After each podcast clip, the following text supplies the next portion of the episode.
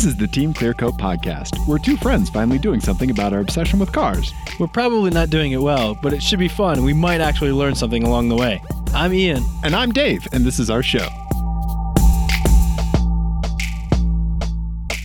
Ian, Hi, Dave. how's it going, buddy? I'm doing great. Uh, we have a guest on the podcast today. We do. It's Ike from the Untitled Car Show. Hello. Hello. Ike is Hi, how you guys uh, well hydrated tonight. right? Yes. What are you What are you drinking?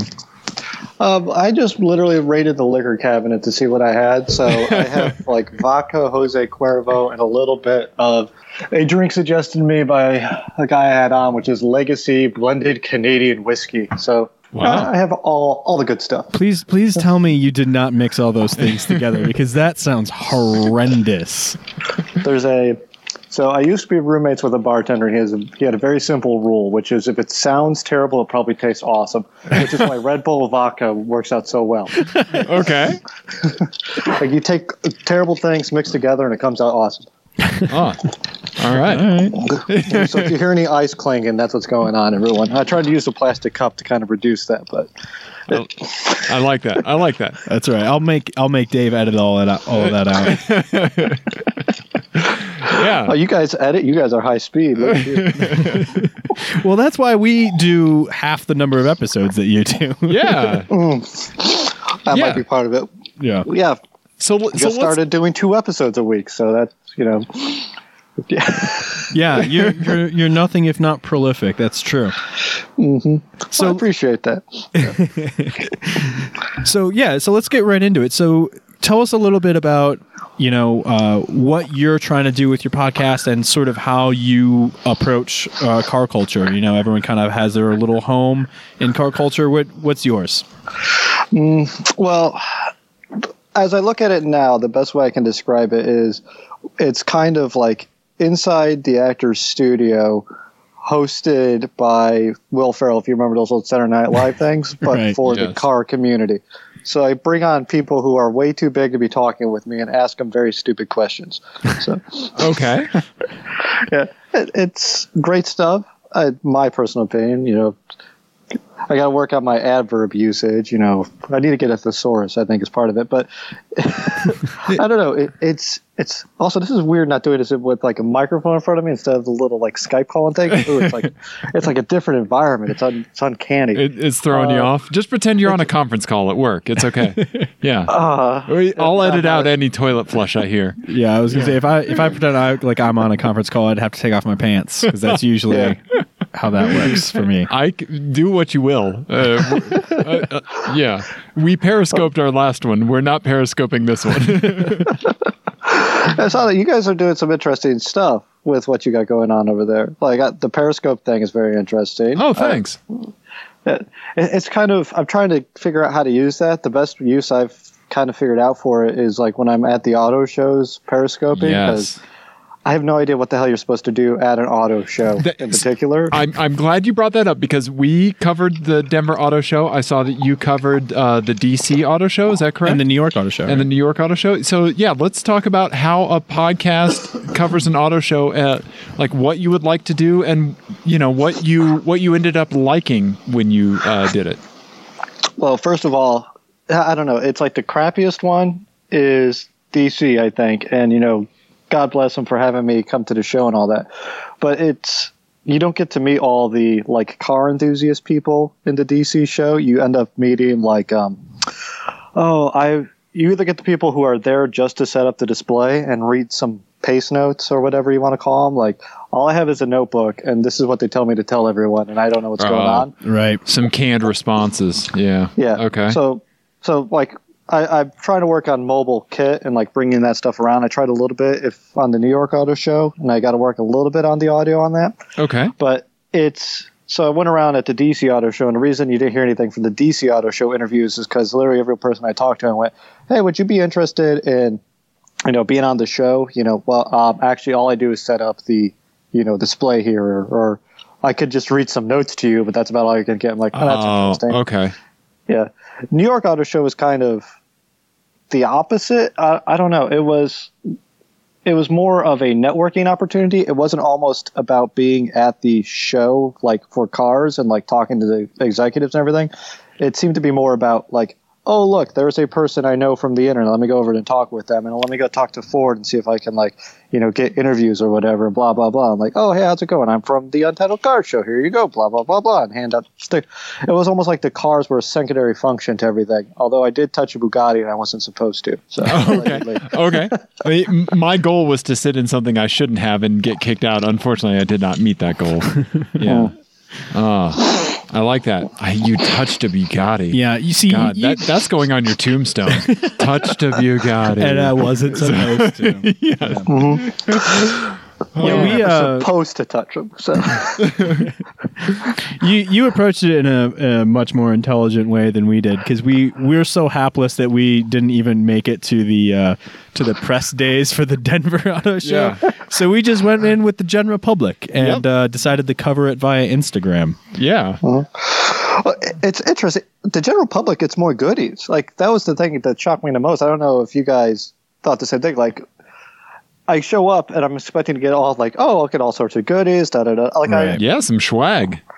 yeah, no. All I got, I got a Ford and a Kia bag from the DC Auto Show, and I literally just got a lanyard from the New York Auto Show. I'm like, this what? Where's all the swag? Like, what the hell's going on? Okay. Yeah. Yeah. It's very Did- did disappointing. Mits- like I want free shit. That's the entire reason I'm in this industry. Like, just give me free crap.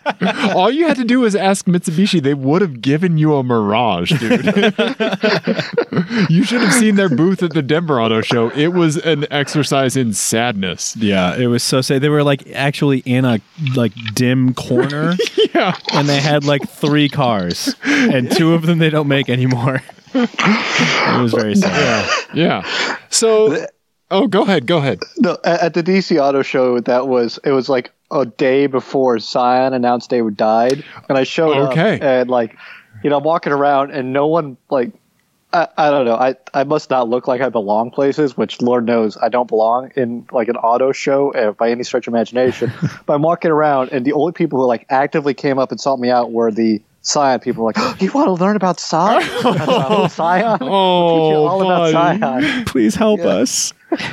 like we need press and then like a week later I, I was very tempted i don't know if you follow jalopnik at all but jason torchinsky literally just put out the thing about why saab should like bring the xb and like all the crazy weird stuff back and i was gonna go ask him about that i'm like ah no i'll have another opportunity and then they died and then Yeah. that was it Yeah. Yeah. At the Denver Auto Show, th- it was after the announcement, and they were still out in full force. I guess they rented the space and booked the cars and said, we might as well show them. Yeah. And there was one very bored looking attendee Yeah. or, or worker. Yeah. Yeah. It was weird. It was like seeing, it was like a, seeing a zombie, you know? Mm-hmm. Yeah. Like, oh no, you guys are dead. Yeah. Yeah. Mm-hmm. Yeah. It was odd. at, at new york their display was almost like a like history study of scion It Oh, like- okay. it was like, oh, we've been around for this long and we're going away, but you know we're still here for right now, so enjoy us while we last. Like, nah, no, like you're sad, you're stuck all the way in the back. Like the only people further away from anything happening is Mitsubishi, which is saying something. Yeah. Yeah. But yeah, like, I, I I shouldn't be so hard on them. I, I do have some of them coming on the show here soon. So, like, oh, I love Mitsubishi. No, I don't know. Do you guys actually, random question since I have you here, and it's going to be too long before I get on this show. I like the Mirage. Do you guys like the Mirage? I actually like it. So I, I I had one as a rental not that long ago, and I likened it to like I likened the handling to uh um like watching The Room. Like it's so bad that it's kind of entertaining again. Like it's so it's hilariously bad handling. This is the one that had the B on the on the automatic transmission. Yes. That you co- said, "Bro, I hope you're not looking for sport mode." Yep, that's, what that- that's what yeah. that stands for. That's the uh-huh. only thing I can think of. Yeah.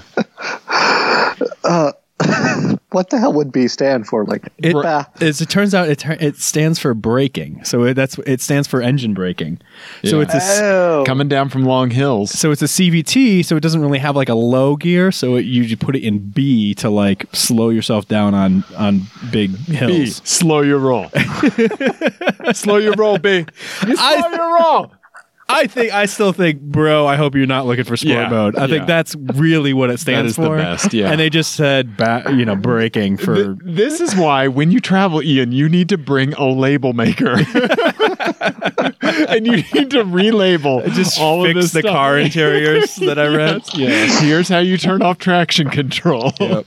Well, yeah, that kind of stuff. That's a good idea. Um, so uh, speaking of Mitsubishi, I rented a Lancer. Um, I don't know, maybe six, seven months ago, and Ian and I talked about this a little bit because sometimes a rental car will have like one endearing feature. Right, like for Ian, like it was uh, really good um windshield wipers on something that you rented. Yeah. For me, with the Mitsubishi Lancer, it has an obscenely tiny turning radius, like co- like comical. Like I flipped it into a U-turn. I practically wound up in the lane that I started from. so yeah, so Mitsubishi, yeah, yeah. There's, I mean, like this is the kind of stuff we're grasping to now, but still, I, I don't know. I'm, I'm fascinated by them as a company, and I, I got a whole bunch of questions I want to ask them, and which is I'm so happy. Normally I don't. So you guys got a little inside baseball, I guess, going on here, and, but like normally it's very hard for me to get a hold of manufacturers and whatnot because everyone's very afraid of the long form, which is why it's easier to get a hold of like journalists and everything. Like no manufacturer wants to sit down and talk to you for an hour Right, and have you right. basically grill them on their product. Like it's like, eh, that's not a good thing. Yeah. Like so far, the only people I got was Cadillac, and that was very early on. And God bless those guys; they were absolutely fantastic to talk to. And I made the mistake. This is like new at the game thing. I made the mistake of talking to them right before an auto show. So they're like, "I would love to talk to you about this, but I can't because we're making the announcement a week from now." I'm like, oh, shit. Oh, okay. Like, yeah. So I don't know. I, I I have so many questions about Mitsubishi, and I I don't know. I really want a so they have all these weird engines that they could do this with, and this is kind of my goal. Is I want to tell them they need to put a V6 in the trunk of a Mirage and make a rear wheel drive hatchback. yes, yes, like go like a Renault Clio. Yes, No, the Renault. Turbo 5, yeah. yeah, yeah, uh-huh. Yeah. yeah. Oh, yeah, the Clio, the Clio V6, too. Yes, yeah, you're right. Exactly. Yes. Shit. Yes. See, Ike's onto something here. I know. God, podcast alliance forming. Yeah. I, Yeah. Well, we get you have two more votes for that. Yeah. Yeah. We would love to hear that. See, and if I if I interviewed Mitsubishi, I think my opening question would just be, "What the hell happened? exactly. You guys had so much cool stuff. they were gonna buy Honda 25 years ago. Do you remember that? Yeah. Like Honda or Toyota, one of them. It was I was Honda. They were Yeah. gonna buy Honda. Yeah. Now, I mean, like, I don't know. Like, I, my, uh, I call it my 401k, my loose change jar. I think that might buy majority stakeholder. At least the U.S. division, yeah. Yeah. So I mean, so what are your thoughts on? On I don't want you to give too much away before you interview them, but what are what are your thoughts on like what the hell happened? I, I honestly have no idea. That, I don't know. It, it's such an interesting company to me because they do so many, like those Japanese brands. They do like everything. Like you can get a Honda lawnmower, you can get a Mitsubishi air conditioner, you can get all sorts yeah. of weird stuff from them. And I don't know. Like I feel like Mitsubishi kind of was like, uh, this is going to be a very nerdy reference here, so I hope your listeners go understand. for it, but, go like, for it. So, like when Final Fantasy came out, that was like the last budget Square Enix had. Was like, Yes. well, we're going to make this, and we're going to call it Final Fantasy because fuck it, we're out of money. Yep. And then it sold so well, it saved the company. I guess they were just Square or Enix at the time. I don't know. yeah. Yeah. It was just square. Yeah. Uh huh. Yeah, I told you some nerd would tell me. Yeah. but that's it. Hey, guess guess which one plays video games? That's going to be Dave. Yeah. Go on. And Einhander is the best game Square Enix ever made. Go on. Yeah. the the the Mirage, I feel was like their Final Fantasy. It was like, uh, we got just enough money in the change jar to make a car. So fuck it, we're gonna design and build a car. And holy crap, it sold like hotcakes. Like what the hell happened? Like uh, so I almost wonder now that they're like kitty is full, if we're gonna see any like, because Mitsubishi with money is a scary and wonderful thing, and Right, like, that's how you get like the Lancer Evo. Right. You give Mitsubishi just a little bit too much money, and they come out with that. So or, or the curious to see what 3000 the- GT VR4. Yeah. Yeah. Yeah. Yeah. So I'm curious to see what the next crazy, weird Mitsubishi thing comes out with. So I I feel like if the Mirage failed, Mitsubishi would be done. But since the Mirage succeeded by like beyond anyone's expectations, because let's be honest, it's it's a it's an okay car for the American populace, and that's about as nice a thing you can say about Right. it. Right. Right. Yeah. So, like, it's a car. Americans will buy it. We're good. So, they're going to come out with something crazy, something weird, and it's going to be wonderful, or it's going to be too crazy and weird, and Mitsubishi's going to be gone again. And I can't wait to see that product. So here's So- here's what I'm hoping it happens. Oh yeah. the- we need to take turns guessing because I want to throw one in. I, I, I hope that they pair up with what we've deemed as the most hapless multinational corporation ever, FCA. Yes. Because FCA is now looking for someone to build small cars. And Mitsubishi and Chrysler had an alliance before. they did it before. It worked out pretty well. yeah. Ish. Yeah, there were some rough spots Ish, because yeah. again, Chrysler is kind of kind of shitty, but Yeah. but Mitsubishi knows how to build a small car, and Yes. and Chrysler is about to have zero. So, you know, Okay. let's, okay. let's hook it up. What I want to see is I want to see the Starion 2 electric boogaloo. That's what I want. yes. It doesn't get any more complicated than that. I, I would be in the pitch meeting. I would just say Starion 2 electric boogaloo. Mic drop, sweep the sweep the water jug off the table onto the floor and walk out. Boom. Nailed it. Nailed it. You might as well just keep walking all the way out. You're just to kick that. Yeah, probably. Probably. Uh, yeah. Uh, I would absolutely love to see a rebadged Mirage sedan as the new Chrysler Sebring because that would absolutely fit. Yeah. yeah, and then they make a convertible version of it. Yes, it would be hilarious. um so one one thing that you mentioned earlier in your pod or in this episode of the podcast um was that it was just kind of an aside. You said, well, you know, what the podcast is now. And so I I'd just kind of like to talk to you about how your podcast has changed, how you've maybe planned or not planned for it to change since you started podcasting. Oh, uh, so this is so. The podcast started out me and one of my good friends by the name of Proc, which people remember if they're a longtime listener. Literally, just we're having the discussion one day at work about cars, and at the time, I think I was still in my Dodge Challenger, the second one that was a piece of crap, and it came to a point where I discovered he was good with microphones. He was a bit of an audiophile and could like make stuff happen. And I proposed an idea to him, like, I understand social media a little bit, and I understand you know cars a lot, and I have a couple other things I got going on, but like I, audio stuff is just a plain mystery to me. And he was like, well, I can definitely set that up. So we kind of set it up to do a podcast, and it kind of came out a bit as a like proof of concept. Like, well, we'll do this, and then we'll see if that takes off, and then we'll kind of branch off into X, Y, and Z. And then it ended up getting people listening to it, which was the weirdest thing that ever happened. Like, how, like, why are people listening to this? And it was kind of exponential at first. So, like, we're at, we're at a very comfortable point. Like, not like we have an advertiser now, which is crazy. But so we moved into that, and then the problem became we had lives, and that was an issue because I was getting married, and then I had a kid, and then Proc got married. So we just kept having these things happen, and then eventually we ended up switching schedules with jobs, and it just ended up being a near impossibility for both of us to be in the same place at the same time, which I'm sure. Like you guys, you know, no, getting two people in the same room at the same time is almost impossible for whatever stupid reason. Yeah. Right. Yeah. So, so it became a. So there was a lot of hiatuses and a lot of like you know missed weeks, missed deadlines, and everything. And it was, it was a little pet project I always wanted to do because I do a I never shut up and b I like cars, so this was a perfect combination. So it just became an effort of I sat down and had a discussion with Proc as to like what we're going to do about it and whatnot.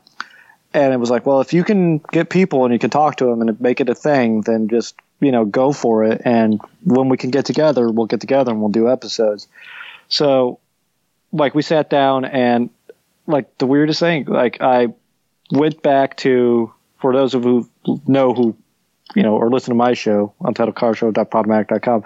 Um, it it was a matter of I came back and I interviewed a couple people from the community from Opposite Lock, and then I, on a whim, emailed the uh, Bob Lutz Yeah. his publicist. Yeah. And it was just like, hey, listen, like I got this stupid show. If you're interested in coming on, like send me an email back and I'll talk to you. And the publicist got back to me and said, where would you like us to send the book and what time would you like him to call? And I was like, holy hell. yeah. So I talked to him, and it's we slowly got back a lot of the listeners that we had lost from the weird hiatuses, and I just made it a point then to keep going from there. So I figured if I can do a week for a year, then I'm going to be, you know, this will just become habit, and this will just become the thing, and that's what I stuck to. Just an episode a week every week for a year, and I think I missed it a couple times, but I've stuck to it pretty good. And then now I, you know, one of the things I always said is the moment I get comfortable doing something is the moment I kind of need to change it up. So I got really comfortable doing an episode a week and it was like, oh, I can do an episode a week. I can do it in my sleep. I can, you know, send emails, get a hold of people, interview people. You know, it's great. The conversations are uh, fantastic. You know, they're really enlightening and, you know, I learned something. But I'm really comfortable doing this. So I got to make it a little harder again. So I'm like, all right, we're up to two episodes a week now. Got to, you know, get fans or listeners to call in, like people who I, I don't I, I don't know how you guys feel, but like you know, one of the, my favorite things listening to other big time podcasters in the community is you know people who call in and ask random questions or Yeah. whatnot. But I, I kind of always like the idea of talking to people who you would never hear from otherwise. Like, oh, here's a guy from Opposite Lock who has written like maybe like three articles, but is very interested in this whole thing. So let's get him on and we'll bring him on and we'll talk to someone else and we'll ask him a whole bunch of weird random questions and we'll have fun doing that. So that's kind of where I ended up there. But like the weird transition from the best episode for those of you who have never heard the show who are listening now is if you go back and you find the Jason Torchinsky episode where me and Proc are both interviewing Jason Torchinsky, and then the Bob Lutz episode. That's kind of like the change there. Ironically, Okay. it's in reverse order because of the weird way everything worked out, but like the transition kind of happened right there. So we got Bob first, and then we got Torchinsky, and then like our schedules married up where me and Proc could be in the same room with Torchinsky, but like that whole like those three episodes, Bob Lutz, Torchinsky, I forget who's immediately be a- after that, but that's kind of like when that transition happened. So Okay. like yeah, Okay. I rambled there a bit. Did I answer no, the no, question? no. Yeah, Yeah, you did. totally. You did. Yeah, I, I like that. Interviewing Jason Torchinsky for us was really great too. Yeah, that's that's really interesting. I Yeah, thought- we, we actually just had him on like a week ago. Yeah, I- I think that speaks a lot to ha- just what an amazing person he is. He's h- hilarious. Yeah. So Mm-hmm. yeah, we had a great time. That that's really interesting. That it's a touchstone for you. I I, I appreciate that. Mm-hmm. Yeah. Well, I think Torchinsky is a touch. It's kind of like the beginning of being legit for every podcaster. Because if you can get the torch bug, you got Yeah. it made. Okay. Yeah. yeah. So I expect great things out of you guys, seriously. But it's I don't know. He, he's awesome, isn't he? Like, what's Yeah. your favorite article? Can I just gush over him for a second? Like, I absolutely love Torchinsky. Yeah. Sure. Yeah. So what? I, I don't know why, but it will forever be one of my favorite articles on the internet of all time. Is his weird, stupid article about Volkswagen taillights. Yeah. He absolute- brought that up. Yeah, Yeah. He ta- we talked about that. yeah. I, uh, is this too much VW taillight talk? That I just love that. No, article 'cause yeah. It, it's that wonderful cross section of automotive enthusiasm that I just adore. Like people who put way too much time and effort into really random shit is just absolutely like I just love that for whatever stupid reason. Like, and maybe that's why I enjoy talking to the weird random people I talk to.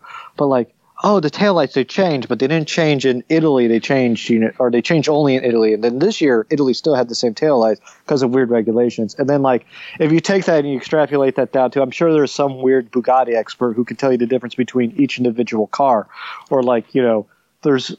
I don't know. There's always that weird guy, and you always run into him at the car show too, which drives me Yeah. Yes. Yeah. like batty. Like for whatever reason, that guy in like physical form is just asinine. But in, Yeah. like, You can't can't form- handle. Yeah. Yeah. Yeah, like you know, there's a reason they call them carbores, but like in like audio form or in like you know the written form, just oh, I absolutely adore him. yeah and and that's kind of what it's one of the things that we want to do with with with our show too it, this is something i always harp on about but um you know, whenever whenever you identify that somebody has a, a passion for something, even if it's something you know nothing about or don't even care about, you can usually identify with that and kind of latch onto it. And it's it's trying to get. I feel like the podcast medium, especially, is good for uh, showing people who aren't into cars like the kind of the dorky side of it, you know. And I feel like in geek culture or whatever, that's that's taken off uh, in recent years with mu- music and movies and and books and everything. Um, car culture kind of got left behind in that, and it it's still kind of regarded by a lot of people as kind of you know like for jocks and for Right. for meatheads and shit. Right. But uh, but you know, there's a lot of us uh, really nerdy dorks who obsess over taillights and, and like I stupid do. shit like that. Yeah. Yeah. Or they can draw a parallel to a, a Square Enix game and a, an automotive manufacturer. No. There you go. Yeah. There you go. Yeah. Oh, it, it's true, and I don't know. I've been on the internet since I was basically 13. Like, you know, got the stupid dial-up modem, not even 56k, like 28.8. Right. Like that old school with it, but like, like I remember baud, son. What's your baud rate? 9600 all day. And I mean all day. Yeah. Who picked up the phone? yeah, exactly.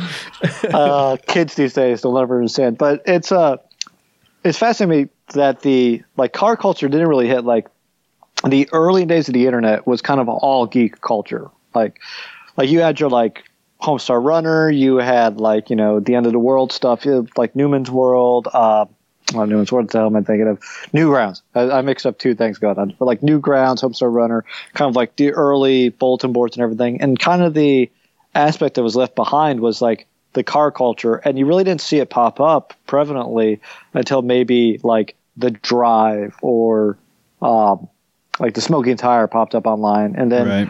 like that was like right at maybe the tail end of like I don't know what the hell everyone else calls it. But I call that like the original internet, and then like the new age internet, like Internet 2.0, like where like oh you didn't have to be a nerd to do HTML programming. You could go to like Wix.com and like make yourself a page Right. like like and you ended up with this like follow through of like now all the nerdy people who drive Volvos or Saabs and like like station wagons like they all have a place now we can all like you know hang out with each other and like listen to podcasts and then you have uh I lost totally lost my point maybe the alcohol is getting to me too much but Well, it- no, it- I, I think fast- you, I think you're talking about you know car, car culture kind of presenting itself to the larger culture and and kind of being adopted by it. And I think and now ha- having that platform to do it Yeah. w- with the internet. Yeah. yeah, and and sort of new you know new Top Gear kind of coincided with all that too, where where it was. Uh, showing that cars were, were fun and not just random facts to be memorized, you know. I, I still remember when Autoblog was, you know, just a plucky upstart and they got Right. their hands on a Rolls Royce Phantom to review. Like legitimately got issued a press Phantom and like they were shitting themselves with glee. You know, like I, I just remember being caught up in that enthusiasm like that like these are just people with a website. Yeah, You know? yeah. This is was like really AOL, right? Yeah, before, the- before they got bought by AOL. Yeah, the guy was driving his dad around in it, you know, like that, like for the review. That is so amazing. Yeah, yeah, but like th- this is where we are now. You know, car culture now has these outlets. Yeah.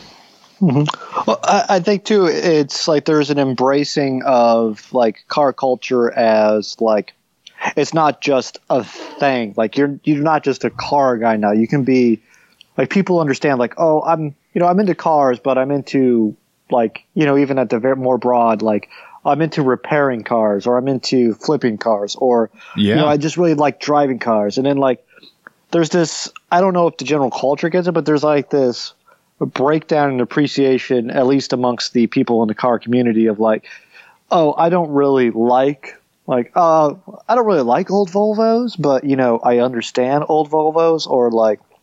Uh, I'm trying to think of anything like bro trucks, for example. I don't understand bro trucks, Right. but like, like you never see me driving one. Right. But seeing someone who puts the time and effort into lifting a pickup truck and making it look nice and the mechanics and the engineering into that and like as like an end goal, I can appreciate it. I don't understand it, but I can appreciate it. I, I Or- feel that way about donks. yeah. Yeah. Yeah. You, you stole the word out of my mouth. I was going to say or donks. Eh, like, nice, nice. but there, there's certain aspects of it too. And again, I had Bond. I forget the guy's name, but from Bond Speed Wheels on, and he's like, "Well, dog." He would defend him like, "Dog- "Donks are a thing. Like, I get it. Like, no, no one gets it. No one gets donks, but everyone can kind of be like, eh, I kind of you. I don't know.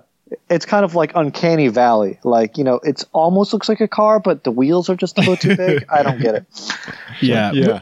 We, uh, I, I think we have a, a pretty good appreciation for donks. Like I'm, it's one of those. It's like the uh, the the new car that that always springs to mind whenever this conversation comes up is the uh, the AMG uh, versions of the G wagon. Like Yes. even even if I had unlimited resources. I would never, ever, ever buy one, but I'm just happy they exist out Yep. in the world. I'm happy Yep. that somebody is driving that monstrosity around, and I feel the exact same way about donks. Like I feel like the world is just a better place for them being around. But I don't, I don't care to have one or drive one or ride in one or anything. I just I'm I'm just happy knowing they're out there It- in the it- world. it- it's like having a physical manifestation of that YouTube video of a panda sneezing and, and sc- scaring itself or its its little baby panda. Like like that right there makes the internet better. A donk makes the road a bit less safe, but also it- brings a smile to Just passersby faces. Yeah, who doesn't Yeah. want a Skittles themed car on giant wheels? It's Right, hilarious exactly. and great. Yeah. Not everything has to be serious and about lap times. Yeah, yeah, Well, it, it's one of those things where you you don't want every car on the road to just be another stupid Camry. Like, there's a time and a place for Yep. having a Toyota Camry, but just having something just different, like, because weirdly, the last, you know, I've gotten a lot of tickets in my life, but you know, I had to go to a class one time, and I remember uh, the guy saying, you know, and I totally forgot what I was going to say. Damn you, alcohol. oh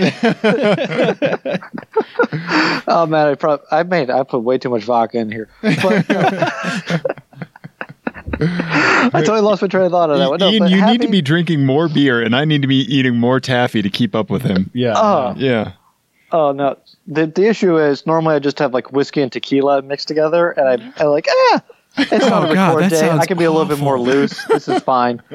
Oh, that, that was just plain. That was just plain. I had a story and I literally felt it slip away as I'm talking. I, I can, you were saying you were going to a you were away. going to a class and you got a ticket or something. No, I, I, I can remember that bit. I really, literally cannot remember what he was telling. me. Okay, so here's what we got to do. We got to talk about something else, and it's going to come to you. And Yeah. when it does, just interrupt the shit out of us and and fire off that story. Yeah. So, Yeah, so, yeah. like it. so let's talk about fan interaction. Yeah. Um, Oh. yeah. So, I mean, one thing that we love is, you know, like we kind of mentioned, is that just putting us in touch with amazing people that we never would have talked to before.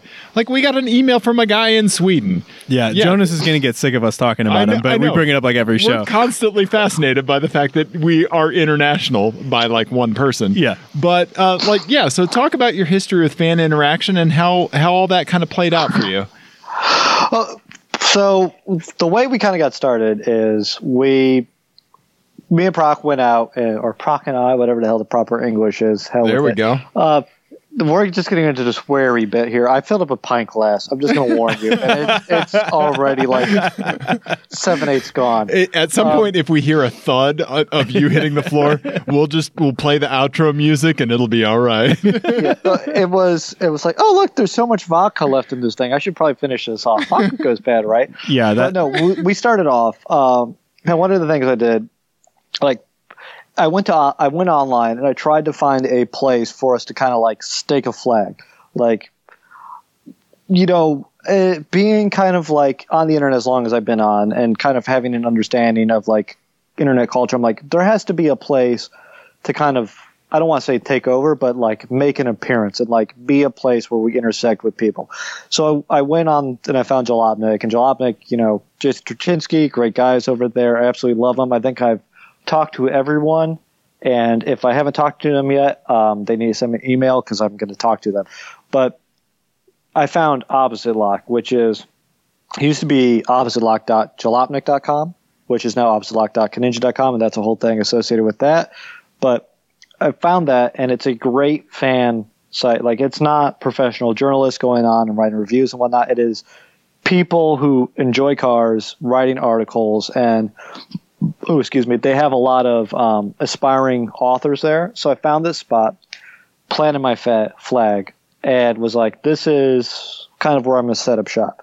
So part of what makes the community so great is there's a lot of people on there who are super into cars into super weird ways. Like there's you know this day in aviation history which is you know you got like these mechanical engineers. You have guys writing stories about reviews they have on the rental cars. You have guys who just write an article about like how they review their own car that they drive every day.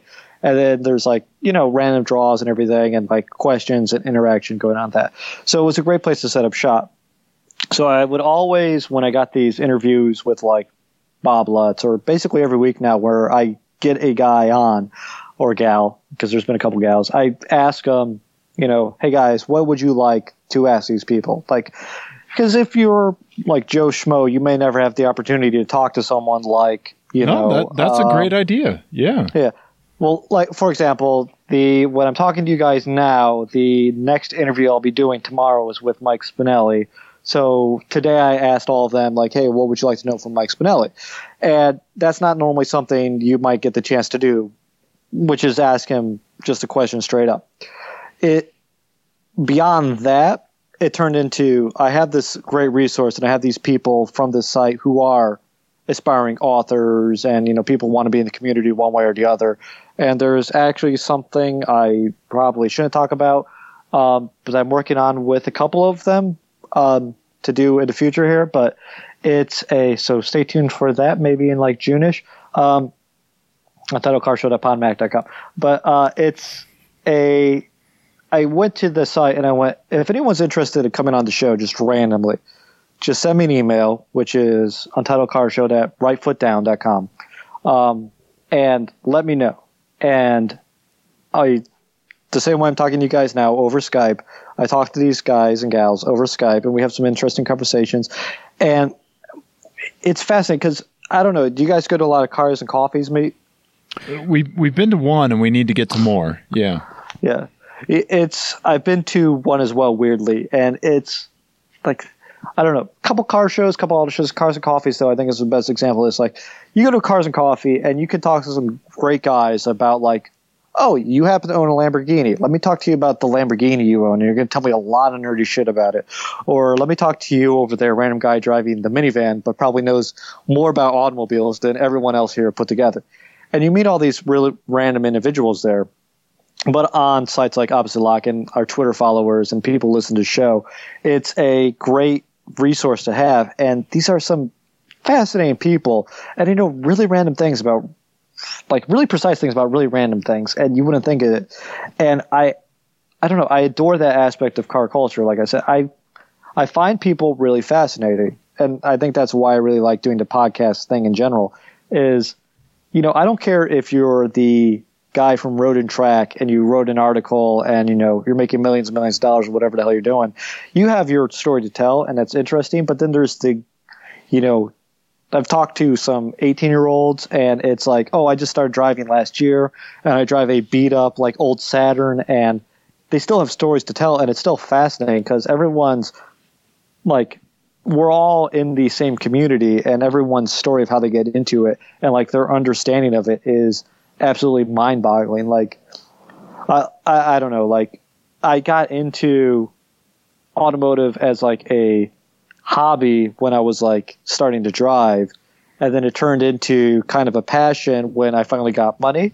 Right. Like, oh, yeah, I we, we drive- identify with that one. Yeah. With that pretty Yeah. well. Yeah. Like, oh, I don't have to drive a Saturn anymore. I can go drive something with greater than 120 horsepower. This is mm-hmm. fantastic. Like, holy crap, they make cars with 400 horsepower. Give me one of those. Like, but like, there's people out there who have lived their lives as an automotive enthusiast and have never owned a car with more than 100 horsepower. And Yeah. I want to talk to them. Like, that's, I, don't- it's, I, I, I- don't know. I- People are so fascinated. It's such a, uh, the thing that drives me nuts. I'm gonna. I don't know. I'm, I know I'm talking a lot here, but you know, you guys brought me on the show, so Yeah, Yeah, yeah. yeah, That's kind of the idea. yeah. It's our fault. like I had to put down a drink now. I'm talking with my hands too much. It's uh, you have such a the thing that drives me nuts is you have a whole group of people on the outside looking in, going like, "Oh, car culture, that's just Fast and Furious, blah blah blah." Like, oh, it's just about like, oh, danger to the manifold, BS. And then you get down to it, and you can find people who drive around weird shit that like it might be like one of like 500 examples, and they're daily driving it. Yeah. Like there's people who drive a Volkswagen thing every day. Like what is wrong with you? You're driving a Volkswagen thing. But I want to talk to them. I want to know what makes them tick. Like oh, I drive it because of X, Y, and Z reasons. And this like lack of like comprehension between like general culture and car culture, it like this knowledge gap is just it, it, I don't know. It, it kind of upsets me, but it kind of like makes me feel like I've been accepted into this like great community because we have these guys where I'm like, oh, I have. I've driven a Dodge Challenger and I've written some articles about it and I've done some great stuff with that car. I've driven across the country to Dodge Challenger. Oh, it's great. It's RT, you know, you get 400 horsepower, 20 miles to gallon. Drive all across this country. And that gets some, eh, like people enjoy that. But then I'm like, oh, I bought a 91 Volvo that's beat to hell and put side pipes on, and people are like, oh, tell me more about it. Like Right, that's not yeah. what you would think Right. car culture would be about, but that's kind of what people enjoy. And it's this move and this recent trend from like, it must be like the last maybe five years at most, where you go from like, everyone wants to know about like, oh, the McLaren, you know, F1 is such a great car. And now everyone's like, yeah, no one can ever afford a McLaren in their wildest dreams unless you're fucking Mr. Bean. And now it's like, tell me more about this stupid old like you know Isetta bubble car because I really want one. Right, Or like right. you know like, and then we get back to like um, the Mer- the Mitsubishi Mirage. Like it's such an interesting car because it is so accessible. Like there's an enthusiast right now probably listening who's driving around a Mirage going like hell yeah Mirage. but I don't know. Like I, I don't remember what the original question is, but that's kind of what I have to say. well, no, it. no, we, we were talking about fan interaction, and and I really like how I really like your philosophy, and I really appreciate it because you're you're giving everyone uh, the same amount of respect. You're giving Bob Lutz the same amount of respect as an 18 year old who just learned how to drive, and that is that is a very valid way to treat things. I I really appreciate that. Yeah, Yeah, yeah, I never thought about that, but you're right. And like I, I, yeah, Bob Lutz and the stupid people I talk to on Saturday shows are, Yeah. you know, same level of respect, even though I call them one stupid. Or No, no, mean- it- I didn't mean- you're no, you're not. You're not setting some kind of bar that somebody has to pass, pass in order for, for them to get on your show, Yeah. and, and I like that. You just they just have to show passion. Yeah, and the the analogy that I always that I that I like to think about is uh, is actually Dave, one of your former jobs. Okay. You, when you worked at the record store, Yes. you were just excited to see people buying records, Yep, right? And it didn't yep. matter if they were buying a Beta Band record, Luther or, Vandross or Luther Vandross, or whatever it was. Prince. So Prince has so many fans. Ian. Yeah. But Yeah. you know, but and they're passionate and they they have an opinion. Yep. And that's Yep. that's that's exactly I think we we kind of live in that same area where we just want to have we want to show the rest of the world that there's an appreciation within car culture for all the little subgenres and Yep. everything else. Yep. Um, and I think there's a there's kind of a big room, and and the podcast uh, medium lends itself well to that. So I, I, Yeah. I'm glad that there's more people out there kind of trying to do the same thing. Yeah. Yeah. No, it's it's great to see, and I I really appreciate it. Yeah. I appreciate that. Uh, uh, and you like open my like eye, like my mind's eye, like holy crap, like it is true. Like you I gave me a am little- awesome. Whiskey and tequila really do go together. whiskey, tequila, and vodka. Come oh on. my god. okay. So spe- Uh-huh. so speaking of trifectas, Yeah, while you're still conscious, let's do. let's play some FMK cars. Yeah, Dave, you want to explain it? I will explain it for the listeners. So, FMK is that classic game of fuck, Mary kill. Ian and I play it. We call it FMK Cars. We play it with cars because we're nice people and don't play it with people.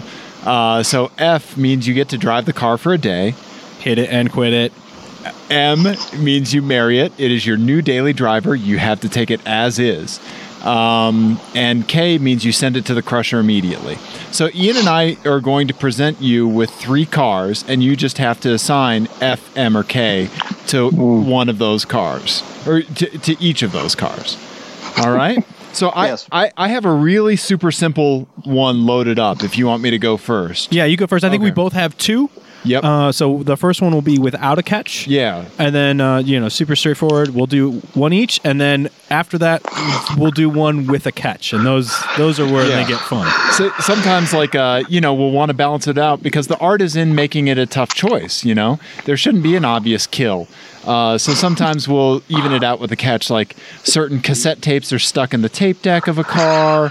Like I made Ian listen to Phish. Um, yeah, Oh. Th- things like that. So um, let's see here. So first, the, the one I have, there's no catch in this.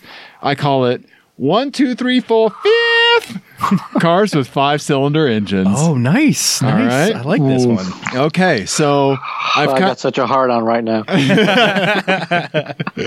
so th- this I kind of balanced it out. Uh, we'll see. Okay, so first up we have a 1980 Audi Er Quattro. Okay, the original Audi Quattro, but this is Yeah. only this is only the 10 valve version. It was a little slow, zero to 60 in 7.8 seconds. All right, but it's but it's an Audi Er Quattro. All right. Yep. Then up next, we have a 1996 Volvo 850R sedan. Instead of the more, in my opinion, more desirable wagon, I'm giving you a sedan. Uh, but it is a manual and it goes 0 to 60 in 6.8. All right? I love the seven spoke wheels that came uh, factory on the 850Rs. Those were great wheels. Um, then lastly, we have a Mercedes Benz W123 300 TD station wagon. Five cylinder diesel. All right. Zero to 60 in about infinity. Zero to 60 in, well, how much time do you have? Yeah. But the thing with this one is, in the scenario, it is in perfect condition and it will never break down. Well, it's a Mercedes, so that's a factual lie. Like, I don't know that era. That era Mercedes, they were pretty. They were pretty stout. Yeah. mm. But yeah, so FMK. Mm. What do you are, think are you you guys do? familiar with my recent trials and tribulations with my Volvo V70R? No. No, but my parents had one of those, and they had uh, nothing but a lot of transmission problems with that. Uh, I blew a head gasket twice in a 2005 Volvo V70R. Dear So- Lord. I absolutely adore and love Volvos to a fault, which is why I'm going to go ahead and kill the Volvo. Oh no. I first of all, it's not a station wagon, so not a true Volvo, so I don't care that much. okay. All right. um, I, I don't know. It, uh, you know, fantastic cars. Um, I just, you know, at this point, I, I just I'm feeling a little hatred towards that R brand. You know, I wanted to keep it, and it just it kept hurting me. I kept fixing issue after issue after issue. Oh, it just kept coming back. Yeah, but so that it dies as penance for its V70R brother. you guys, let that be a lesson to the rest of you R's out there. yeah. and I forgot my Homestar Runner sticker on the windshield, which I'm very sad about, which is not the car's fault, but I hold it against it. So, That fire burns bright, buddy. yeah. uh, fan, so speaking of fan erection on that, I had a fan, or I guess a fan, yeah, uh, help me fix that car at every turn, and it still was giving me issues. So shout out to UL, UL. I can't figure out how to say his name on Opposite Lock, but it's Ulysses. So if you're listening, you know, I love you, man, but that car had to die. But so now I'm left with do I, which one do I fuck and which one do I marry? Ah, I don't know. So they're both German, so they'll both make me good bratwurst as a wife. So the question is, coupe or wagon? And there was an old song that used to say, if you ever want to, if you want to be happy for the rest of your life, never make a pretty woman your wife. So I'll fuck the Quattro and marry the uh, Mercedes. So Okay. you know, it's got a little bit more junk in the trunk. It's a little bit slower, but you know what? Like at the end of the day, I know she ain't gonna be cheating, so I'll take me with that Mercedes. Plus, I love station wagons, so I gotta marry station wagon. And I- you know, You don't have to explain station wagon. yeah, love none of over us can argue Yeah. with that logic. Yeah. Yeah. Yeah. Plus, Audi of that era was if you told your friend, "Hey, I'm going to go out and buy an Audi," and they didn't tackle you and put you in an insane asylum, they were not a good friend. Like, Yeah, that's true. all right, all right. So uh, that's I think I, like think you've done well. Well done. Yeah. Yes. Yes. Okay, so the, the, here's the next one with uh, no catch. Wait, Real quick, how would you answer that, Ian? Um, yeah, I I would I think I would even though I love wagons, I think I would crush the Mercedes. Because you could you couldn't live with something that slow. It would just be too slow, and Yeah. and the, and the diesel, uh, yeah, I, I'd have to crush it, and then Okay. I'd f the I'd f the Quattro and pretend I was Walter Röhrl Uh huh. for a day, Yeah. uh, and then uh, I would I would marry the 850R Sedan. and just hate my life because I know, like I said, my parents Yeah. had a V70R and I loved that car, but man, that thing was a a nightmare, Okay. maintenance nightmare. Okay. Yeah, I can see you killing the slow one. Yeah. All right. All right, so okay, so the next one is just stuff that was at the New York Auto Show, so stuff that debuted at the at the auto show. Hmm. Okay, so two, we're going to start out with the 2017 Camaro ZL1. all right, All right, then we're going to go the Fiat 124 Abarth, which, wow, that looks awesome. Uh, and then the Lincoln Navigator concept. We're gonna we're gonna pretend that's a real car. And you get to keep the crazy gull wing doors. Yeah. Mm. You know, I made it a point. I got there and I talked to Justin Hughes from Right Foot Down, which you know we're working or I'm partnered with now, the Right Foot Down guys. And I made a point. I kept saying like, "Oh, I need to get over to Lincoln's booth because I need to look at the Navigator," and it never happened. Like, Oh, really? I was like, "Hey, we need to go look at Lincoln, right?" Like, "Oh yeah, yeah, yeah," and then we got distracted by minivans because that's how it worked. Well, ne- next So- time next time we talk, we definitely need to talk about Lincoln because they're a point of obsession. Oh for my us. god, we cannot stop talking about them.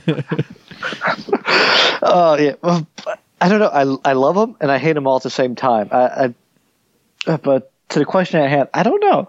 So let me see here. I hate SUVs outright, and I especially. I especially hate crossovers. The Lincoln's not a crossover. At least it's an SUV that's an SUV, but it's got those weird gull wings in the scenario. Right. Uh, you got the Fiat, and then I already forgot what the other one was. The Camaro ZL1, the new the new one. All right. Hmm. Let me see here. Ooh, this is a hard one. It's got me. This is harder than the other one, which I thought would be harder. Hmm. I think. Okay, which one do I kill? And when I said which one do I kill, the first thing that comes to my mind is I kill the Navigator just because. Like I. I, I just can't I can't drive an SUV. I, I just can't do it. I've like no like it's a nice car. It's an absolutely fantastic, lovely car. Lincoln, if you give me the option to drive one, you give me a press car, I'll take it all day long. But I just can't do it. I just I don't want a fucking SUV, and I definitely don't want to marry one. So that's got to go in the crusher.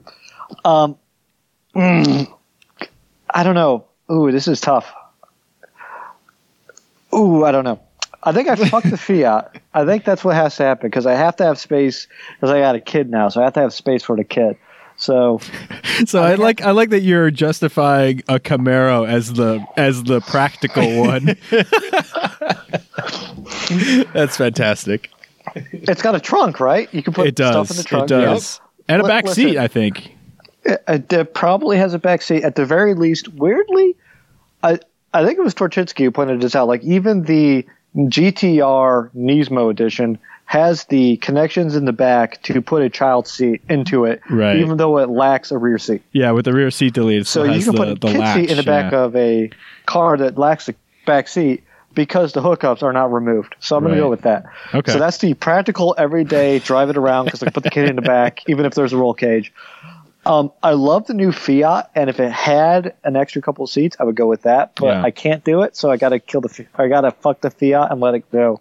All you right. know, I like it. Mm-hmm. Yeah. I think you've done well there. yeah, well done. yeah. All right, you got you got one more, Dave. I, I do. This is from the archives. This is way back mm. in episode two, and I apologize up front for what I'm about to inflict upon you. Hmm. This one's called What's the Frequency, Kenneth? All of these cars have a cassette deck, and even if they didn't, they do now. I, I found it. I found a, an old Blaupunkt cassette deck, and I've I've badly installed it into the car. And they have a cassette stuck in the tape deck. You mm. cannot turn it off. You cannot turn it down. You have to listen to it. You will be listening to it. So here we go. First up, this is a car I'm actually no longer allowed to use in FMK cars anymore because I used it too much. Third generation Mazda RX-7 twin turbo. Mm. All right. Yeah. Unfortunately, you have to listen to the spin doctors the whole time. Yeah. All that Uh, time, all that time, spin doctors. All right, you're, you're gonna have to forgive my ignorance here. What is the most famous Spin Doctor song? Uh, Little Miss can't be wrong. Yes, Little Miss, Little Miss, Little Miss can't be wrong. Oh, it's like my childhood all over again. Yeah. All right. Yeah. Sorry. Yep. Okay. Then up next we have a uh, Datsun 240Z. All right. Mhm, yeah. Nice. Love the Datsun 240Z. Unfortunately, it has a Phish bootleg stuck in the cassette player. Yeah. I almost punched Dave in the face when Yeah. he when he gave this one to me. Even though we're, first we time. live in Denver where marijuana is legal, Ian and I are not fans of jam bands. and then lastly, a very weird Ferrari, the Ferrari 456 with the weird pop up headlights. And uh, in the cassette deck of this, it's it's bootleg audio recordings of Art Bell. Do you remember that guy that used to do the coast to coast radio show with all the crazy Yes. conspiracy theories? Uh, yeah, I, I I know Art Bell well. Okay, I- all right. Yeah. So you can Oh. have a Ferrari with Art Bell, uh, like maybe like four hours just on a loop. yeah, east of the Mississippi, call one eight hundred blah blah blah. Yeah, Uh-huh. yeah. Okay. You're you're listening to Coast to Coast AM. I'm your host Art Bell. Up next, we got a caller from Arizona. Caller from Arizona. Go ahead. Like, I discovered the secret to electricity. Yes, It's actually yes. not protons Yep. traveling. It's actually ghosts and telephone wires. Yep. Huh. And how did you come across this? Listen, I know Art Bell well. I used to work midnights. I know exactly what the hell Art nice, is. good. Uh, You my listen, boy, everyone- Blue. Every, everyone in their life needs to work midnights just to understand the pain that inflicts on them. Yes, so first of all, true. I don't care what car it's connected to. Set the car with Phish on fire. and then Yes, thank you. Fuck the Ferrari and go ahead and I'll drive Little Miss Can't Be Wrong RX-8. I don't give a crap. I'll, I'll turn the radio up. Can I turn it up? you you go down in Team Clearcoat podcast history for being the only person to ever ask for more spin doctors. yeah, I like that. I like that. You have you have charted into unknown territory boldly. just be- yeah. Can it just be stuck on the refrain of that song? Oh, like, That'd just be madness. That's just madness in a tape. Yeah. you go on a road trip and you just get out like in in Hays, Kansas, just like with a beard that suddenly grew six feet long. Yeah. Yeah, You have PTSD from your tape deck. yes. I like I'm that. just imagining my poor wife and kid in the back. Oh, oh no! They would have left you a long time ago. Yeah. Yeah. I'm pretty sure if you do that to a child, that's like a mandatory reporting type situation. yes, yes. All right. All right, all right, all right. We got one more. This is also from the archives. Um, this one is called "Great Cars, Bad Behavior." So, so Oh, these are these are cars, and then they're paired with a thing that you do now. That's just you do this thing now, and you're not allowed to apologize or modify this behavior in any way. All right. Hmm. The first one, Lancia Stratos, but hmm. you have to drive around with a small dog on your lap everywhere you go. This one to me is like I don't understand how that's legal, and I can only imagine what it would be like in a Lancia Stratos with a with a like a really hyper small dog bouncing around in that tiny little cabin. Uh-huh. That's got to be horrendous. As you're constantly sideways everywhere. Right? Yeah. I'm, I'm assuming you'd just be dead within like three blocks, probably. All right. The second one, Porsche 959. But you drive 10 miles an hour under the speed limit everywhere you go. You are always in people's way. All right. The last one, Volkswagen Phaeton W12. We're big fans of this car on the pod, on the on the on this podcast. But here's the thing: you text every every drive you take. You're texting constantly, and you only park in handicap spots.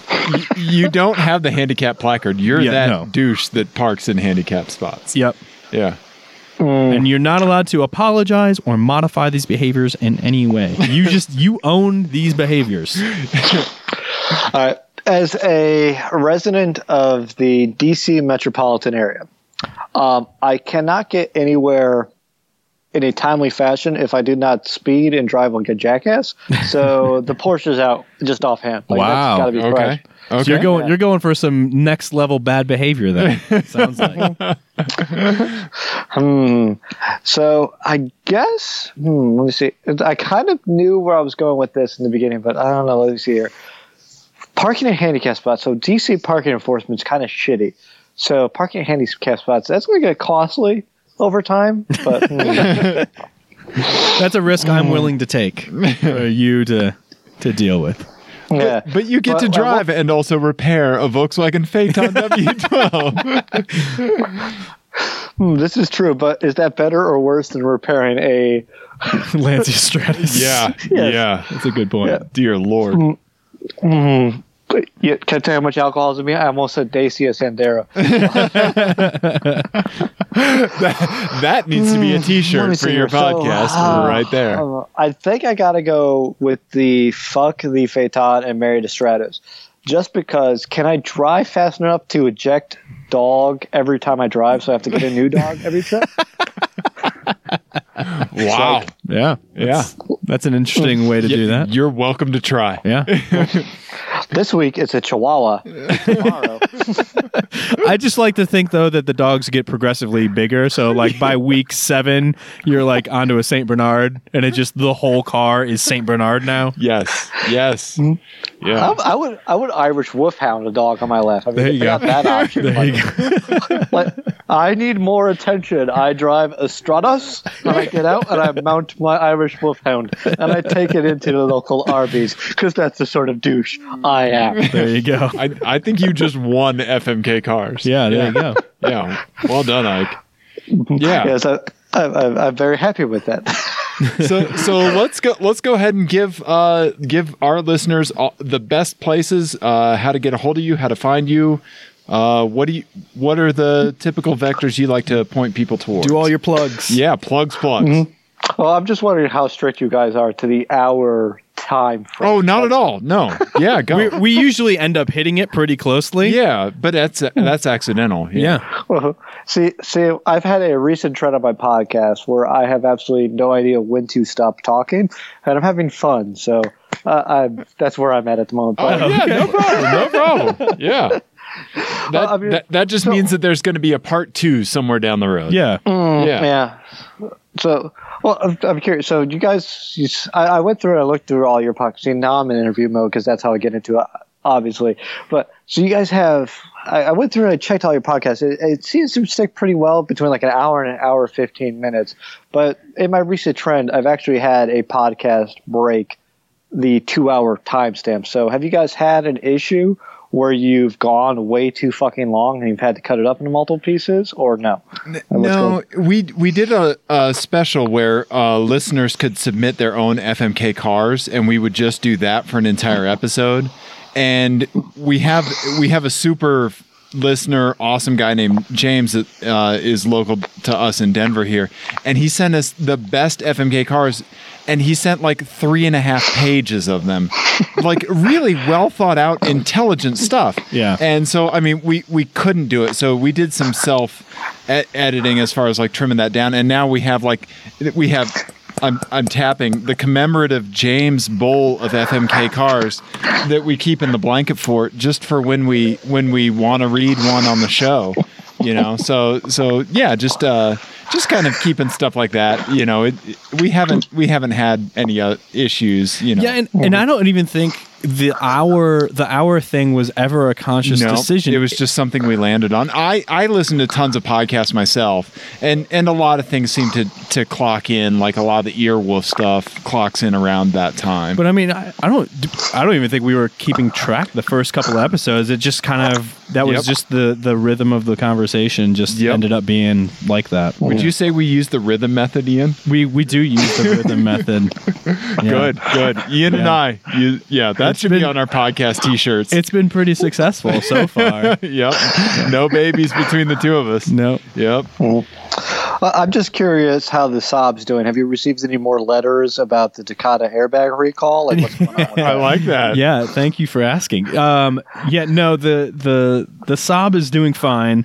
Um, you know, other than the normal uh, issues with that uh, with that engine, but the uh, It being one of 600 cars in America. yeah. So Yeah. I'm so I I also recently have uh, a child. So I have a almost two year old, and I have uh, a Volkswagen R32. And my wife was like, "Well, we need a bigger car." So, in my infinite wisdom, I flew to DC, bought a Saab Turbo X uh, wagon, and drove it home to Colorado because you know I wanted something reliable. So I bought a Saab that there was only like 200 of them in the country, and uh, it's it's been an adventure. Wait, wait, wait, wait, wait, wait. Is this a manual wagon by any chance? No, so my wife refuses to drive stick shift. She can, she just won't. So I had to find Okay. an automatic. Okay, we have way too similar lives going on now because I drove to I drove to Ohio to get my V70R because I decided we needed a bigger wagon. Yeah. Like, is there is there a weird like car culture? But I looked at a Saab wagon in DC as a possible get, and it went it went off the market before I could go look at it. Did you buy my Saab? Did you buy my Saab? I might have. When was that? Uh, it was about well, uh, October. No, I got to do some quick math. It was August of last year. Oh no, my I've had mine since April of 2014. Yeah. But the, the the Turbo X's they go fast. Yeah. Um, I mean they. I think I looked for one for probably six months, and then I bought mine. I want to say like within a week of it being posted uh, on. And it wasn't like on Auto Trader or anything. It was just like on a Saab forum. Gotcha. Is it a nine two X? No, no. So the nine three. so what they did, so the nine two x is the the rebadged WRX. Yeah, that's a Yeah. Subaru. Yeah. Yeah. Um, so this is a 2008. It's a uh, it's a nine three, and basically what it is was uh, it was Saab's first ever uh, in-house all-wheel drive. Um, So they did a special edition called the Turbo X. Um, they imported 600 of them. About half of those were sedans, half were wagons, um, and it had you know 280ish horsepower from Yep. the from the factory, and it's got uh, it's actually the same. It's a Haldex four, but it's the same drivetrain as like the Buick SRX and the LaCrosse and stuff. Uh, but it has like a limited slip differential and all sorts of special big brakes and all that sort of stuff. I actually really like the sound of that. I I love those weird old Sabi things. Like Yeah.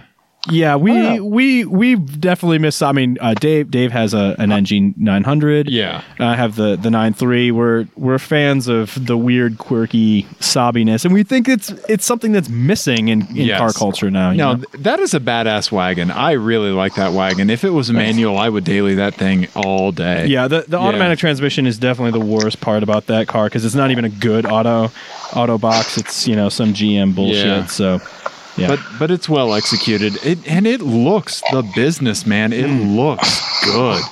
yeah, Yeah. Mm-hmm. yeah. So No, no, that, I don't. I, I absolutely like. I I despise that Saab is dead, and I hate what happened with GM with the demise of because there was a couple brands I really liked back when I was first getting into cars. It was basically I had a Saturn, and I really liked Saturns because I was a fanboy of the car I owned. And then Saab was like, oh, I really like Saab. And then Pontiac, and then Yeah. what did they kill? It was like, oh, Saturn, Saab, Pontiac, go fuck yourself. Like ah. I was kind of So hoping sad. we were about to get a rousing defense of Oldsmobile. It has old right in the name. yeah, it's true. yeah.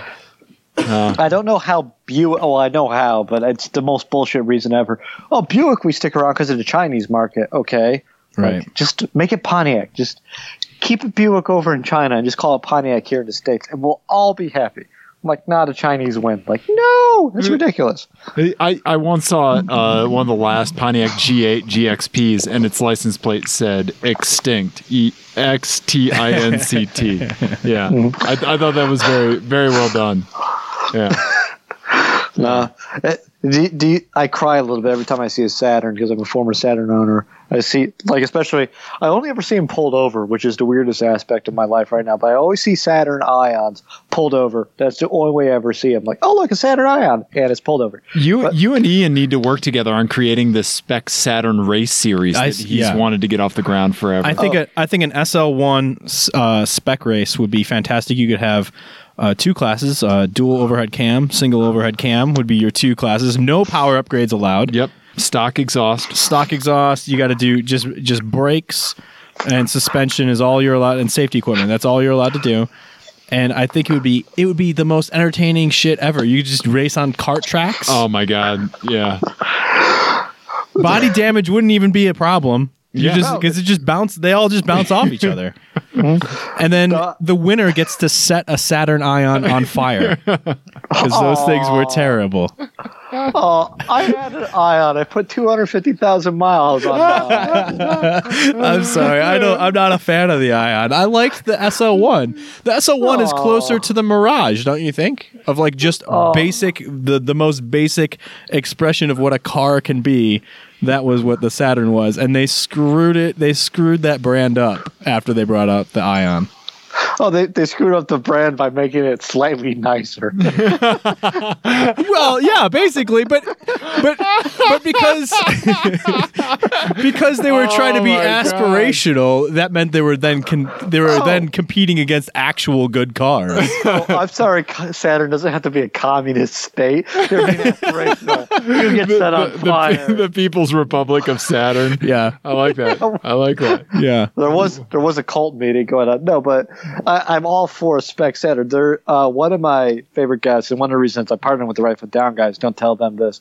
Um, this is Vodka talking. Is Justin Hughes, which I had on, and one of my greatest laments is I lost an entire episode talking with this guy. We talked for like hour like straight about just Saturn and like how much we missed our Saturns and how much how awesome a spec Saturn racing series would be and all these great things. And like I would absolutely love so you me and Justin Hughes from rightfootdown.com which we're partnered with now we could set up a Saturn spec racing series and that is one of my goals is that we don't have to you know what we can light on fire instead of Saturn Ion as like a compromise here we can light that horrible minivan they made for like a couple of years on The fire Vue, the Vue. Is that what you're talking about? no, Or the that was Vue's the the- crossover. The Vue's the Yeah. SUV. Yeah. That they no, made they did mi- make a, a an yeah. It was a re, was it a rebadged uh, minivan? I think so. Yeah. It was was it the relay? I think it was the relay, the Saturn Oh, relay. Yeah. That, Yeah. that's a that's a deep call. And I remember I was at the dealership getting my Saturn fixed. I remember the guy. You know how dealers always brag about certain aspects. This is the first minivan with a built-in entertainment system. Like woo, like Yeah. Nice. standard This entertainment system. Grasping at straws now. little little CRT monitors. Yeah. Yeah. Huh. Uh, it was absolutely I, the relay was what killed Saturn. That that's all there is to it. Like the Vue was bad, the relay was worse. Like, let's just be honest here. And then it came out with the Sky, which I liked the Sky Yeah. because it was basically an Opel Speedster, which is awesome. Yeah. The Aura was a good car, but it was basically just like another Opel. Eh, it's fine, but I don't know. The relay, whatever reason, that thing just sticks with me, and I absolutely demi- despise that. So we can go ahead and set the relay on fire every time we win. Okay. so the winner gets to set that on fire, and then as the prize, you get to keep that little burnt chunk of crap as like your victory trophy. I like We'll that. just- yeah. I like that. Yeah, I'll start trolling Craigslist for trophies for the season. Yeah, I, I, like wonder that. if they even still exist because like Azteks have this weird cheek like you Yeah. like, oh it's so crazy because it's an Aztek like relays are a terrible car from a brand that had some really bad products So as are much as I love Saturn So do you think Like- that people are actually buying Azteks ironically at this point? I bet they Oh, are, hun- dude. hundred percent. Oh, well. Hundred percent. Yeah, it is the hipster beard of the automotive world. Is the Pontiac Aztek? It- a Pontiac Aztek, and then you get the tent kit that Yeah. goes oh, out the I back forgot of about it. the 10 kit. Yeah. Yeah. Yeah. All right, Have you- Ike. Have Have either of you slept in a car? I'm just gonna keep this going until you both shut me up. Have you ever slept in a car? I, I slept in a Pontiac Grand Prix once, and it was awful. I, I have slept in a car on multiple occasions, yes. Yeah, Mhm. What, what's the most comfortable car you ever slept in? None because I'm six foot four. I'm uh I'm five foot tiny, so I uh um Dave's also here sick of hearing me talk about this car, but this is a car that I used to own. I had a ninety one uh Taurus SHO. I'm not sick about the uh, uh, of hearing about the SHO. okay, all right. Yeah. Yeah, so I had a 91 SHO, and I used to have to drive uh, to see my now wife like 16 hours each way, and I used to leave after work. So I would um, do that like once every six weeks. So I would like drive as far as I could w- before I started falling asleep, and then just pull over someplace and go to s- get a couple hours sleep, and then finish the drive in the morning.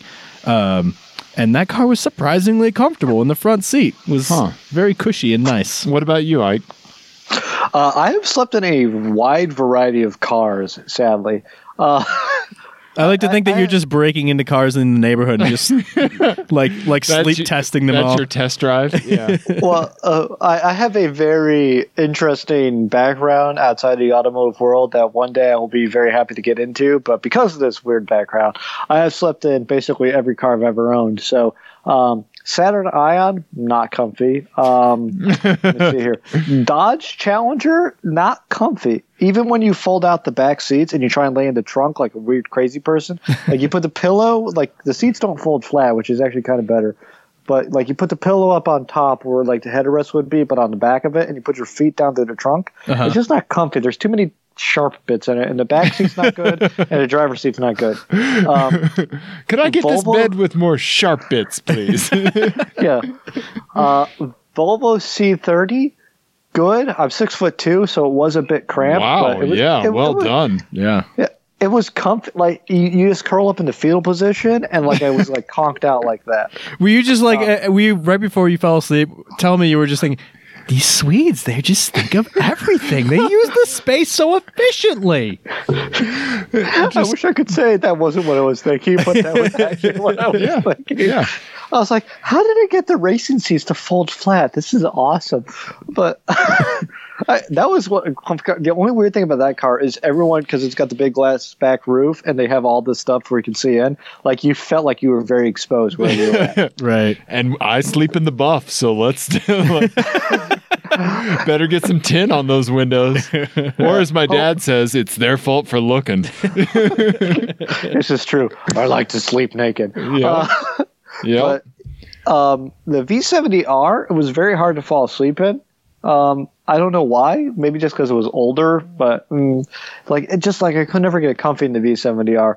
Um, I have not had opportunity. Oh, a a Ford Fiesta sedan when you're camping and you absolutely hate camping is actually really comfortable. but when you get the normal cloth sle- seats in it, it does cause a lot of rug burn. So just like bring some like Vaseline because otherwise it just causes a lot of issues. Well now now it's getting weird. now now now it's getting weird. Now, now we're gonna shut you down. I like, I like, Skype's having technical difficulties all of a sudden. I like that though. I like that. Ford, you want to go camping in a Ford? Bring some Vaseline. Yeah. This is Well, the no. type of, uh, of of advice that is really missing from the modern car review. It is. It is. If if you say bring Vaseline, you have to say it in the Mister Regular reviews. Yes, bring voice. Vaseline. Bring Vaseline. Yeah. Yes. Yes. Oh, I, I'm- I'm curious. So the, when you guys do the interviews, I'm curious with the Jason Torchinsky thing. Do you guys write down questions, or how do you do it? We we've got like a real rough list, and maybe we hit them, maybe we don't. We we just you know like we do with you. Uh, we let the co- conversation just develop as it does. You know. yeah, because I mean, if if we stuck to a, a a rigid list, we would never talk about you know Vaselining ourselves up in a Ford Fiesta. and and why would we deprive the world of that? Exactly. exactly. Well, uh, I'm I'm curious. What what let's do a fire around here. Do you have any other questions there that you need to ask me? Any on the list? I'm just I'm I'm still fascinated by the the the three liquor in one glass thing. Yeah. I'm still I'm still because I like I'm a whiskey guy. I like whiskey, but the tequila, vodka, and whiskey in the one glass that's uh, it's, it's fascinating. I have Canadian whiskey. Okay. I have Mexican tequila. Uh huh. and I have vodka from Russia. So basically, I have like a great trifecta. Like I have like north of the border, south of the border, and I have like right across, like where Sarah Sarah Palin can see. Just do some like just put some sake in there, and you could do a whole Pacific Rim thing. Yeah, yeah, yeah. Well, I have like places you can see from American borders, according to Sarah Palin. I like it. I like it. That's good. That's a good theme. Yeah. Yeah. How do I turn that into an FMK cars? Yeah, you Yeah. could just call it the uh, the the the Palin's binoculars. That's that's what it's called. Yes. See, that is Ian's good. good with titles. Yeah. Because normally I just do the tequila and the the Mexican tequila and the Canadian whiskey together, and that's actually quite good. And I just call that the border states. I don't So- believe you.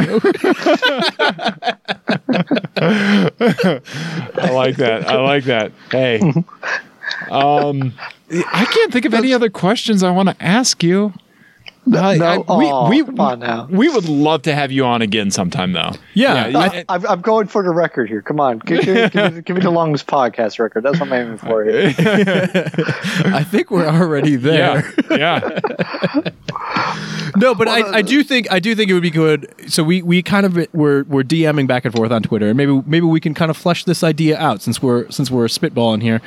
We uh, the idea of kind of forming a little network of of people who are doing sort of similar things with their podcasts.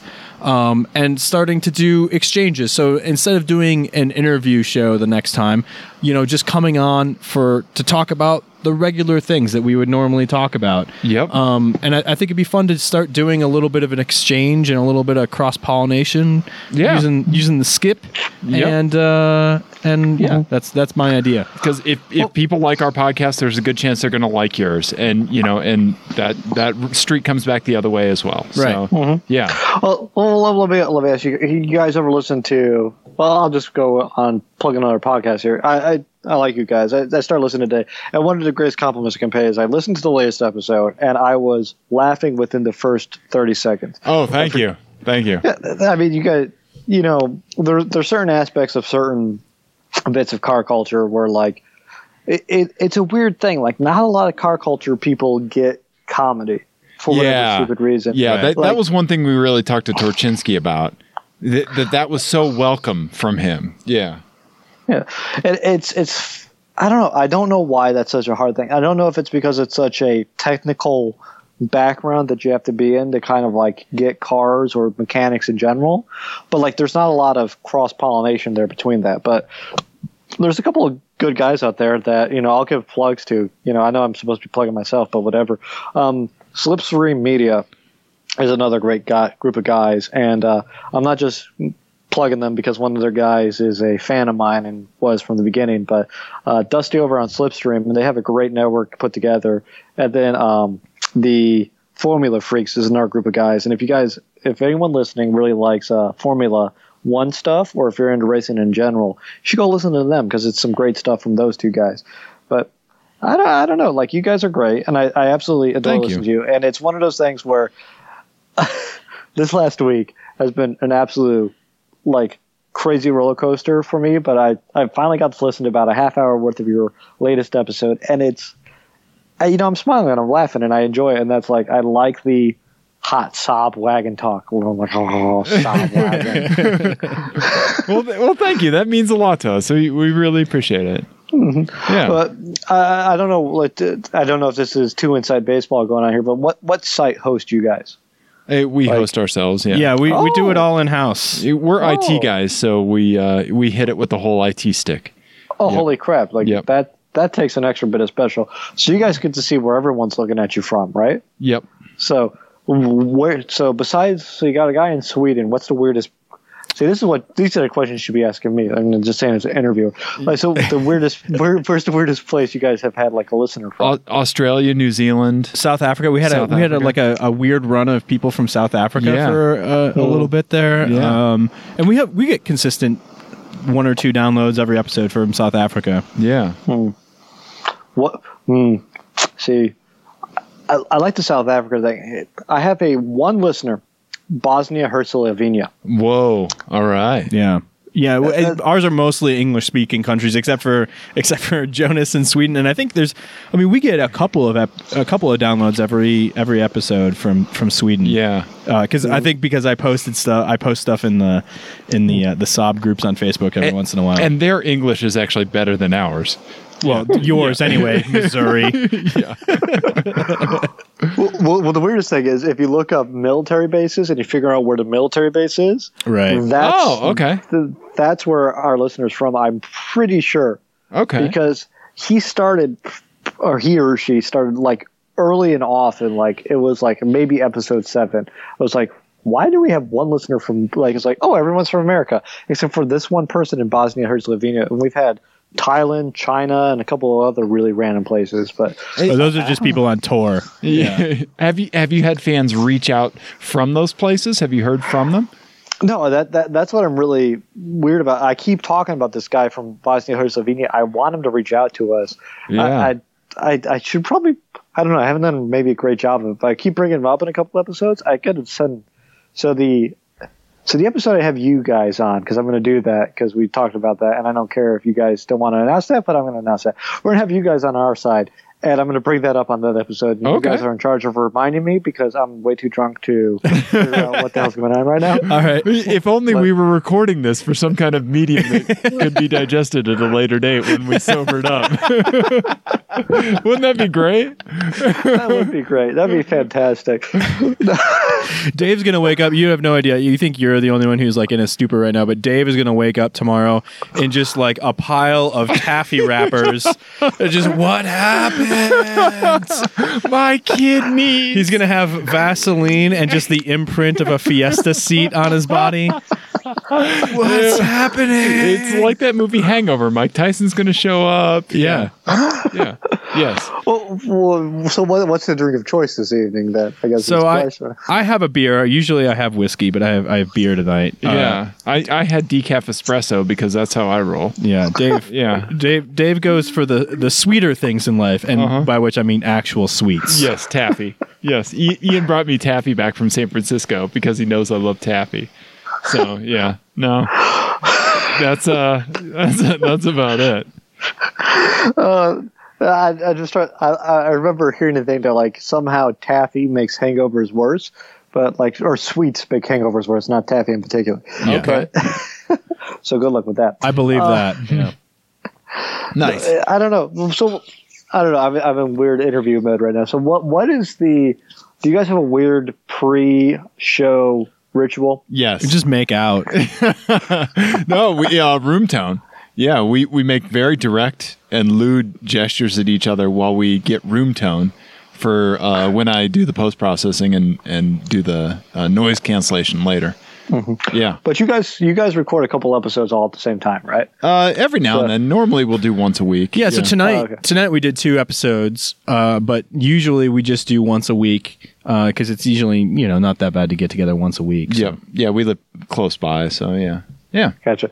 So the the thing is, and I'm keeping you a little longer than normal, so I'm curious about this. So how how like I've learned a little bit like how to loosen the throat and like you know make it so you don't.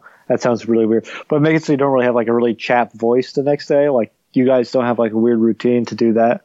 Oh no, we we just yell plenty, and then we just deal with whatever we have. yeah. Yeah, Yeah, there's a lot of episodes uh, because again I have a small child. I've been sick a lot the last Yes. you know six Yes. eight months because he start, he just started school.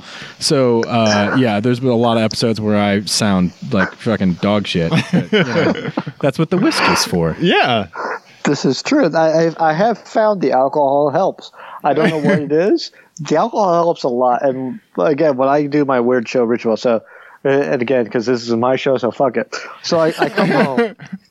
I come home from the day job, and me and the wife and the little child hang out.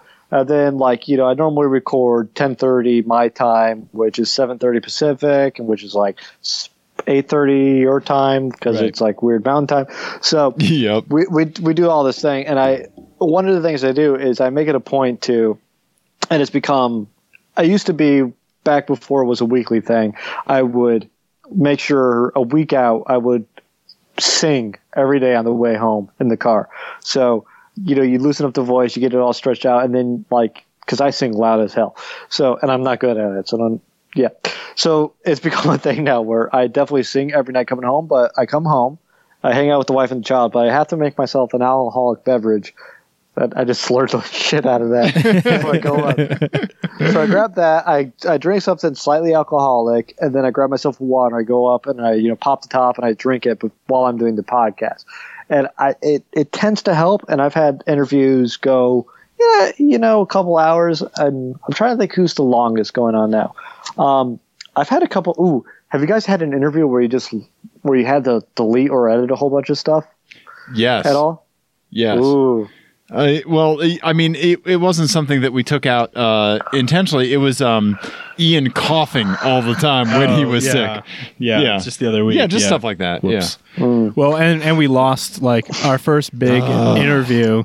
Sorry, Dave, for bringing it up. Yeah. God damn it. Our first big interview was Mr. Regular, uh, and it wasn't that long. It was like what, like three, four weeks ago. yeah, the And, uh, recorder filled up. The record, the recorder filled up. We didn't notice it, so we lost like what, fifteen minutes. oh yeah, yeah, something 15, 20. Yeah. So that that was a, that was a pretty big disappointment.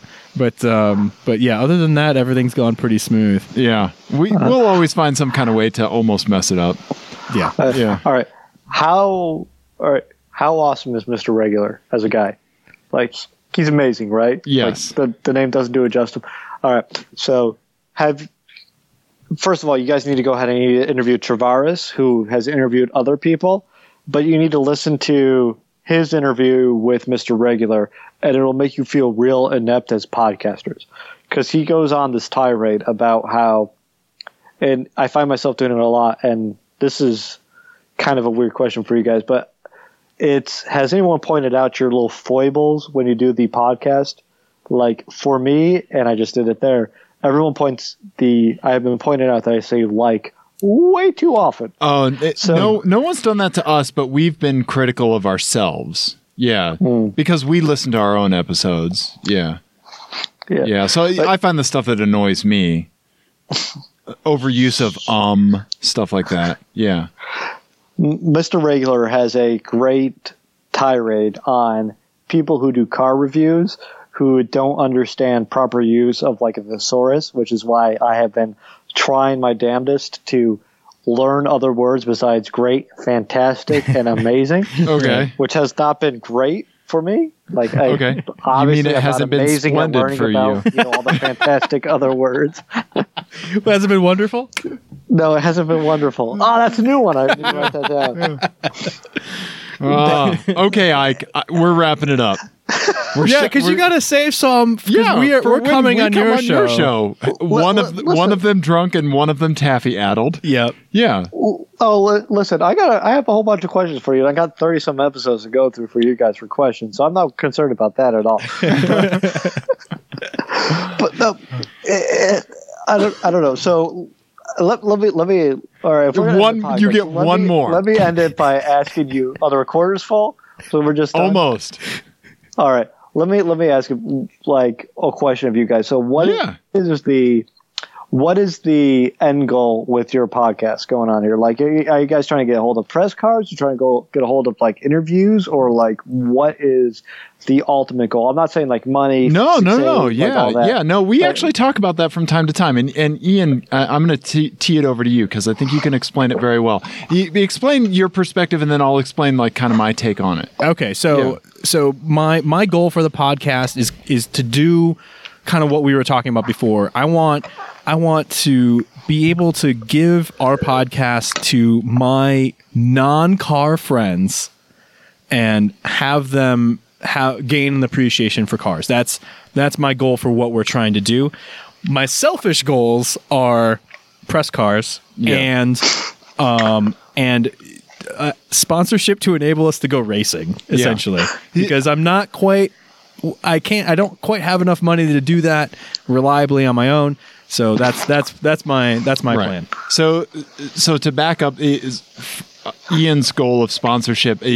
My my goal is sponsorship for Ian to go racing because there's there is actual talent there as much as Ian is going to Oh, bat my that. other goal is to get have Dave stop complimenting me on the podcast. Yeah. So one of us is actually in touch with communicating about feelings. The other one isn't.